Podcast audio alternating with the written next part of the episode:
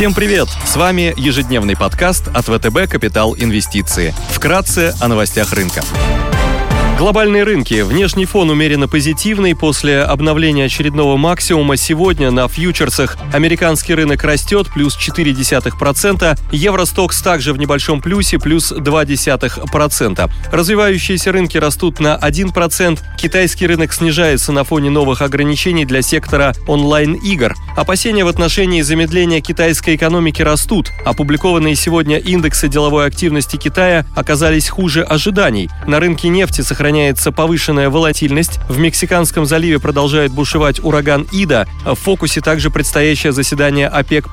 Бочка нефти марки Brent стоит почти 73 доллара. Унция золота торгуется по 1813 долларов. Доходность по десятилетним гособлигациям США вновь снизилась до 1,27%. Сегодня вступят в силу изменения по результатам квартального пересмотра индексов MSCI. США представят индекс потребительского доверия от Conference Board и статистику по недельному изменению запасов нефти по данным API. В еврозоне выйдет статистика по инфляции. В Германии данные по уровню безработицы. Корпоративные новости. Global Trans представит результаты за первое полугодие 2021 года по МСФО. «Газпром» проведет телеконференцию по результатам за второй квартал 2021 года. Пройдет дивидендная отсечка по акциям «Северстали». Среди крупнейших иностранных эмитентов сегодня отчитывается «Пимко». Идеи дня. На рынке акций предлагаем обратить внимание на бумаги американской компании Darling Ingredients, крупнейшей в Северной Америке по переработке отработанного кулинарного жира, на долю которой также приходится более 10% переработанных мясных субпродуктов во всем мире. Компания не только опубликовала сильные квартальные финансовые результаты, которые значительно превысили прогнозы аналитиков, но и приятно удивила инвесторов своими ожиданиями по EBITDA за 2021 год, ключевым драйвером роста которой станет увеличение производства возобновляемого дизельного топлива в рамках проекта Diamond Green Diesel.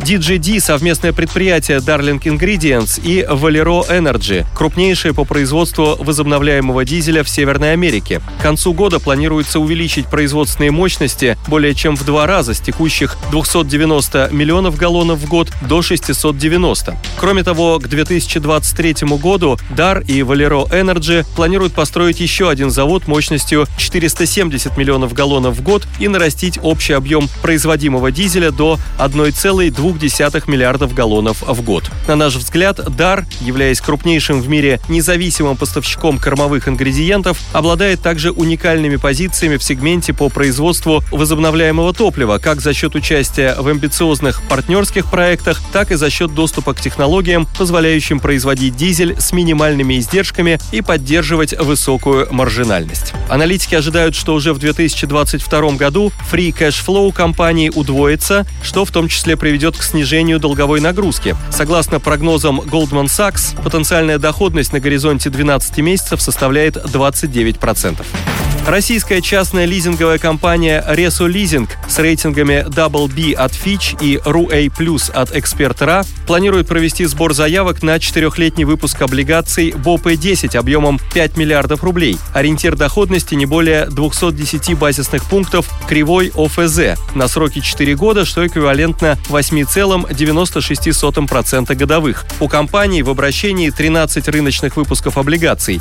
Бонды с дюрацией 2,6, 2,7 7 года торгуются в диапазоне 8,45-8,50% годовых со спредом к ОФЗ на уровне 160-165 базисных пунктов. Ориентир доходности нового выпуска предполагает около 45-50 базисных пунктов премии к собственной кривой. Ресо Лизинг входит в группу Ресо. Компания предоставляет услуги по лизингу легкового и грузового автотранспорта, а работает в основном в сегменте малого и среднего бизнеса. Наибольшая экспозиция по отраслям приходится на клиентов из оптовой и розничной торговли, строительства, транспорта и связи.